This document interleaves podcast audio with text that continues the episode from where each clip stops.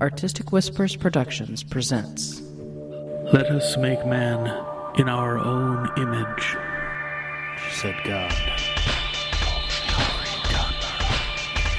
We create God. We create God. We create God. We create God.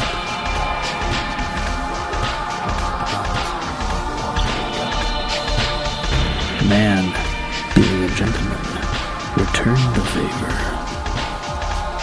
You're listening to Sculpting God, a podcast anthology written and read by J. Daniel Sawyer.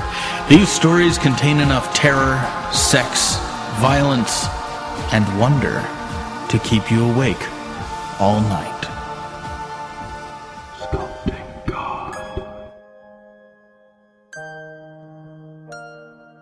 If you're just joining the podcast feed, you may want to go back one episode and catch up, because this week we rejoin the story of Rick, the virtual reality shopkeeper.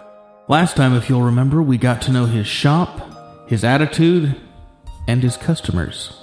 One of them, Nika Alvarez, has just had him over for dinner and a nightcap, and then had him sleep on the couch for the night. Is she romancing him? He's more relaxed this morning than he's been in years, but will it last? Find out right now in the second and final episode of We Create Worlds.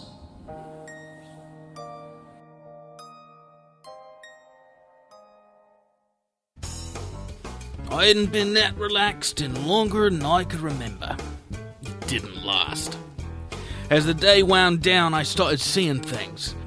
Some bloke who had no business being in here, I hadn't seen him come in, which meant he came in by the back door, was wandering around through the racks by the manufacturers. When I went back to look, all I saw there was Nika reading her little book. But going back to my counter, I saw the bugger again. Dead ringer for the bastard who offed himself in my arena last year, whisking through here and there like a goddamn ballerina in a trench coat. Give me the shivers. Hey you, stop there! I couldn't get another good look at his face. He kept ducking away. I chased him all over the store, but couldn't catch him.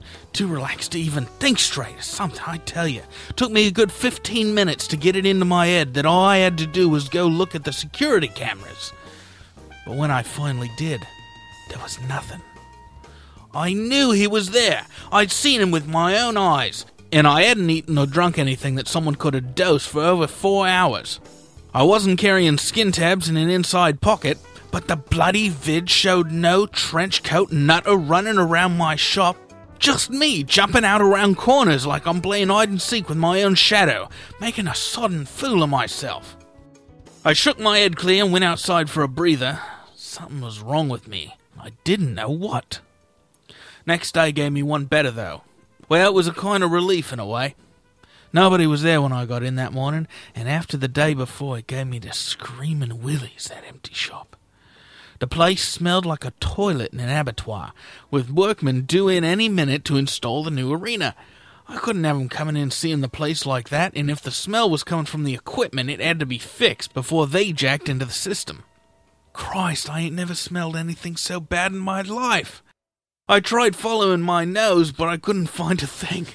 The smell had gotten into the vents and blanketed everywhere, pretty much the same. At the end of it, I had to tear every service panel off every machine, cabinet, and cooling unit in the place till I found it. An half-rotted mackerel cooking nastily on the cooling grill of the printing machine in the manufactured novel section. I picked it out with some tongs and a screwdriver, trying to keep as much of it as I could from sliding over the grill and down into the electronics, but bits of it kept falling down like fat dripping from a Christmas turkey. Foul as a flint heart. Ugh. I managed to get it up without gagging too much, but I couldn't clear the smell out by the time the workmen came, so I spent most of the day hanging around out in the front of the store, doing the books on a PPD and trying to smoke enough to get the evil smell out of my nostrils. I poked my nose in after lunch. All the regulars knew about the refit and had stayed away until the afternoon anyway, and the smell had died down to the level of day-old spoiled diapers. Ugh, there's a smell I don't ever want to get a whiff of again, I must say. I decided to stay out for a little longer, but I propped the door open so the rest of the reek could air out. At this rate, I was going to have the cleaners in the next day to slap some charcoal down, which costs so much, it's just this side of torching the place to put it out of my misery. Between ghosts leading me on wild goose chases and Nika taking me to her place for God knows what reason, I'd been up and around on quicksand trying to figure out who turned the dial on reality. But now people were playing games in my shop with dead fish. I had something tangible. But who was playing these games? And why? No matter how many times I turned it over, inside out, put it under a scanner, I couldn't figure it out. The money men had no reason to do it. We were turning a good profit. The community groups had their pound of flesh, and we were playing nice with the local values. I sighed and gave up for a moment. It was getting on to about 2 in the p.m. and still no customers. Not a big thing. The foot traffic didn't pick up till the afternoon on weekdays, and on Tuesdays we didn't have any regular scheduled in the morning. There was some peppermint oil behind the counter on the rack of essentials I kept for therapeutic customers. I had 6 massage therapists who used to come in and use the arenas for immersion work with chronic stress ball patients.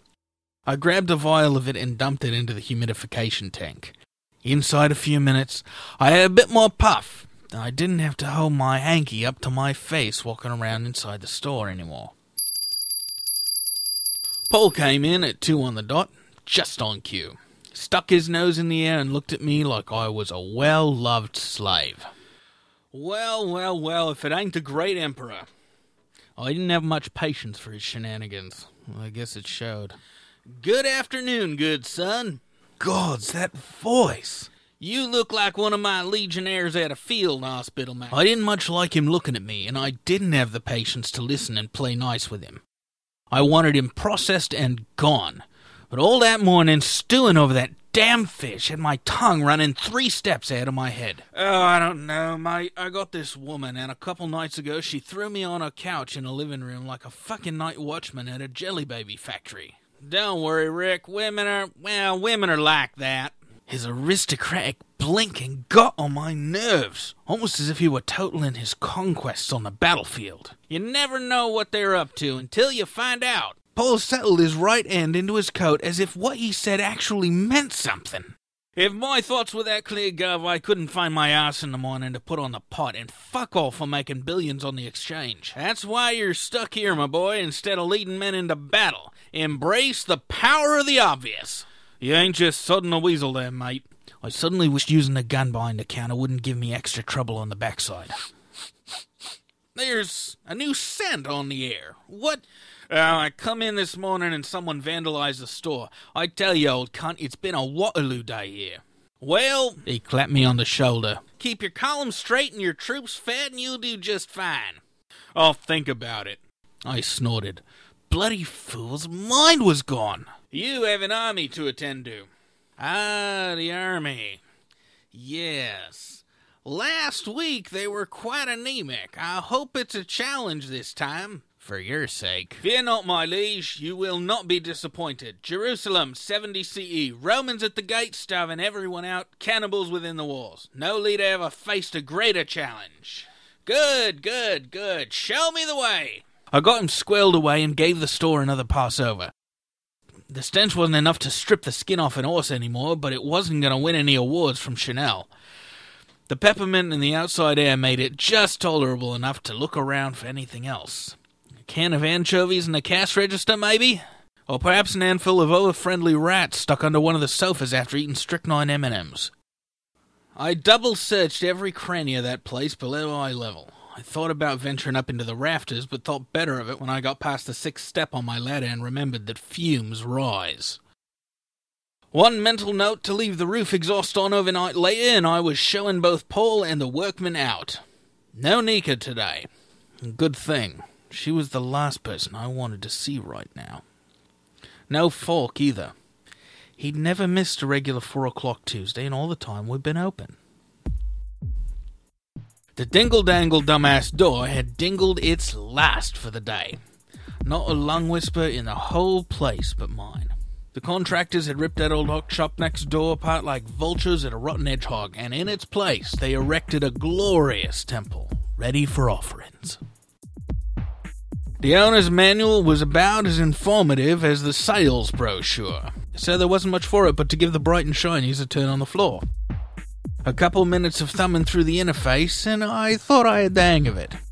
It still ran my old AI backend, standard in the industry. They'd extended it with a plugin architecture for extra fuzzy modules and, of course, the new interface. I knew there wouldn't be many surprises. It was my engine, after all. I wrote it and tested every permutation to death for years. I could predict every move stone drunk and on 500 mics. I had to try it out. I don't dip down very often, but on some occasions, it's necessary. A bloke needs to escape sometimes. I had fish and widows and invisible people fucking with my head. For the last year and a half, I'd been steering clear as much as I can, but I needed to get my head on straight. It is, after all, my shop, no matter what the old Don thinks. I stripped off and stepped into the laminate shower. Little nanites in the dip formed themselves into a network as it hardened on me, covering every inch of skin with a flexible machine. The manual said it had a 1 to 100 neuronal resolution, meaning that there was one little actuator for every 100 neurons in the average adult skin surface area. Better than the suits by 2 powers of 10, at least by the numbers. Too bad it itched. Stepping out of the shower and into the arena, my skin flushed hot. What was this, menopause in a high-tech duster? It felt like someone had rubbed camphor in every crevice and cranny. I started scritching at it, but the moment I touched it, the feeling tamped out. A gentle, cool feeling spread over all my skin, and an hollow display popped up in front of me. I grabbed the corner of the display. It felt like ordinary paper, and started thumbing through the admin screens till I found the file loader. There it was. Still back there in the files. After this kind of day, I needed a good rub down, so I loaded up Maya. The villa was perfect. Everything was solid to the touch. I stood naked in Frida Kahlo's backyard. I could smell adobe rising from the kitchen, and the lemon tree was in full bloom. I climbed up on the massage table, no sponginess in the stone, and the leather on the table was perfect. When you play in the old arenas with the suits, there's about a millisecond delay between touching something and feeling it. Most people don't notice it, but not in there. I couldn't feel any delay at all, and I know what I'm feeling for. Either I was getting older and slower, or this arena was every inch as good as advertised. I laid down and waited. In a moment, Maya came out draped in a sarong and slathered the olive and orange oil on her hands and went to work. Magic hands, that bird. She was always my favourite. My mind floated off on the smells, the touch, the sounds, all perfect. She sighed softly as she pushed on my muscles. The knot screamed like a tense virgin on a wedding night. But I didn't care. I needed the pain. A good hour or two, I lost track, and the sun didn't move in the sky in this program, and I was all loose and ready to play. She felt like melted butter when she wrapped around me. I hadn't had any in a week, or a lot longer than normal, and I was bursting. We went everywhere and screamed so loud it blew my ears. Perfect girl, no surprises. Just what I needed. Laying out with her on the floor, trying to find my wind again, I thought the world might just finally make sense. I kept on thinking it too, right up until she sliced my leg open with a knife. If I hadn't been rolling over at the time to find a good position to doze in, she'd have taken my Eddie clean off. What the fuck? I barely got it out before she pounced again with a knife the size of my forearm. I jumped and dodged again. Arena, shut down! Nothing. She was fast, too fast. She kept cutting until I was bleeding all over the place. I pounded on every surface I could find, trying to find the emergency switch. I kept running into walls. Every open archway I tried was making a hard wall of the arena, so I kept on jumping and dodging and throwing rocks around the perimeter. She cornered me at the north edge of the courtyard, and there was nothing left for it. I had one doorway left and one rock. I threw it hard at her head and knocked her over. Jumping back, I threw all my weight against the open arch and fell through. I caught my feet and started dashing around inside, throwing the furniture across the path behind me. Whatever had gone batshit with my program, it didn't extend to her being able to defy gravity and walk through walls. Maya came at me like an Aztec priest trying to quench the sun.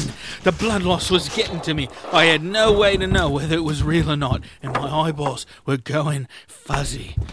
Down to a shuffle, I threw the wardrobe out of my way and rammed my shoulder up against the wall. It gave, and the illusion disappeared altogether. I fell onto the floor, hard. None of the projections were there anymore. I could only see a grey floor around me all the way to the cyclorama walls.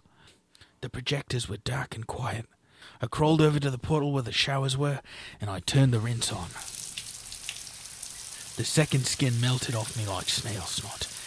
Everywhere stung! I've been in a HK program, and wasn't really all that scared once the projectors blinked off. It was a projection, a game. Something had gone wrong with a crosslink file. Somehow my massage program had called up one of my HK programs. But when the snot sloughed off, the panic set in. I was bleeding everywhere. The sodden nanites had lacerated me up to shit like a cat had been at me. I brushed the rest of them off my body and grabbed my clothes, got out of the arena as fast as I could stagger. I didn't have anything to staunch the blood flow but my clothes, so I slithered back into them as gingerly as I could. I stumbled around through the manufactured section. Everything felt wrong. My head flying around like a bloody Ferris wheel, my trousers sticking to me like they'd been soaked in cold sick. Somehow I'd found my counter, and I logged into the workstation. Someone had sodded up my AI. It had to be. They cracked in and set up a ghost I'd been chasing. They turned off the safeties in the new arena. I got to the access logs and started to scan them, find out who had been in there. And as I sat down to work, I managed to stuff the panic and get my wind back. This was a problem, just like any other problem. Basic security issue. I'd find out who did it and get a wise guy onto him. And that thought is why I was smiling when I looked up and saw the ghost just before he swung a cricket bat at my face and cracked my skull open. Ow! Someone jammed a knitting needle at my nose. I started up, saw the blood on the ground all around me. My face was crusty with the dry blood and the snail snot that I hadn't washed off in a hurry before. Between the blood and the sweat and outliving their lifespan, the nanoweb skin was breaking down on its own. I shook my head to clear it, and my nose brushed my shoulder. I screamed, knitting needle again. My nose was broken, probably my jaw too. It wasn't hurting, but it slid around any time I tried to move it. Everything was numb. I grabbed my desk and pulled myself up. Managed to blink my eyes into focus. The screens were just where they had been. Nobody had touched them. Why would someone break in, screw with the programs, try to kill me with a cricket bat, and not... I looked up from the screen and screamed. The ghost was still there, the cricket bat in his hand. I ducked as he swung for me. I smashed my back against the wall trying to dodge, but it wasn't far enough. The bat swung straight for my face. I closed my eyes and waited for it. It never hit. I opened my eyes and saw it coming round again and clamped them shut. Nothing. My eyelids snaked open again. He was still there, swinging and swinging like he was trying to bat a mosquito off my nose. But he wasn't. He was swinging straight through my head. Each time. Bloody hell! He was a hologram. He had to be. I sat forward again and looked at his face. He looked like the twin brother of that sorry sod who offed himself here last year. The man from Arena 2. I looked back down at the security logs, paging through one after another, every one of 15,000 electronic access transactions from the past week. Nothing. Whoever set it up covered their tracks. They had my access code. They had lifted my biometrics. Someone... No, couldn't be. I studied the cricket mad projection again. It just couldn't be. Closed my eyes and took a breath, trying to center myself as the world slipped out and sideways from under me. The billing logs, yeah. I never asked my customers' names. If I ever needed them, they were in the billing logs. And the less I know about them, the more comfy they are with me. The billing logs from a year ago May, Memorial Day weekend, police reports, the day before the police reports, Arena 2. Customer name, Enrico Alvarez. Alvarez? Nika.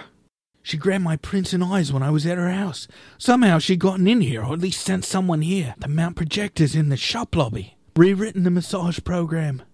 Told it to kill me. She couldn't have done this on her own. I slipped off the chair. It was dark outside. The fog was up. I struggled up the steps of my ladder and looked around the lip of the room. 20 little pinholes in the rafterwork. All her projectors. I touched the snail snot and blood on my face. The bat had worked because the nanites were still alive.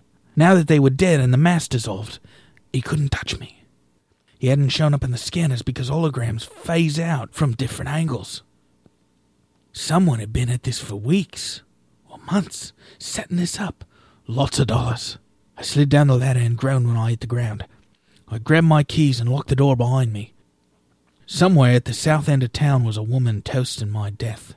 Somewhere across the bay were the maid men who she'd gotten to help her do it. Somewhere in San Jose, there was an airport, and I still had my cards. I grabbed a pocket full of hundreds out of the ATM, rotating through my accounts. No credit trail. I still had time to get out of the country before they found out I wasn't lying dead on the floor in the morning. The fog was thick. I couldn't see more than 100 feet in any direction. The lights from the store made it glow behind me. It deadened all the sounds of the night. I could only hear my footsteps and their dead echo off the street. If they wanted it that bad, they could have it. There were other worlds where I could keep my skin. I stepped onto the commuter train and hoped to hell they didn't have a tail on me. The codeine and X I had in my pocket gave me a nice, even bed for the pain, and I propped my head against the bulkhead and let myself drop off to sleep. It would be a good hour before I needed to move again.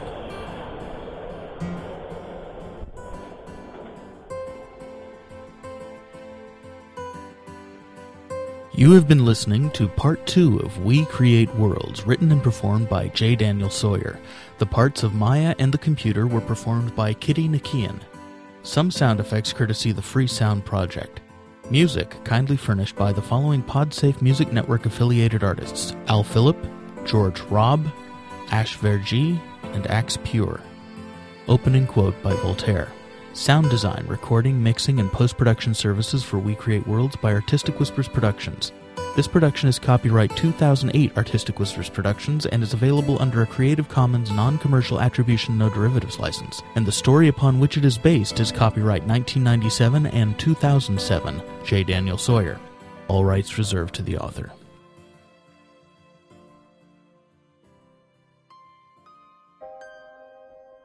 Well, that's the story. We Create Worlds was my first attempt at writing adult fiction while I was still in college. And at the time I wrote it, it didn't quite work. The first draft was a story of Rick's seduction and reform at the hands of the wiser and wilier Nika. It never worked, as you can probably imagine. But Rick's manner and voice kept me coming back to tinker with it over the years. I may keep tinkering with it for life, but this version has something about it that I particularly like. Just don't ask me what.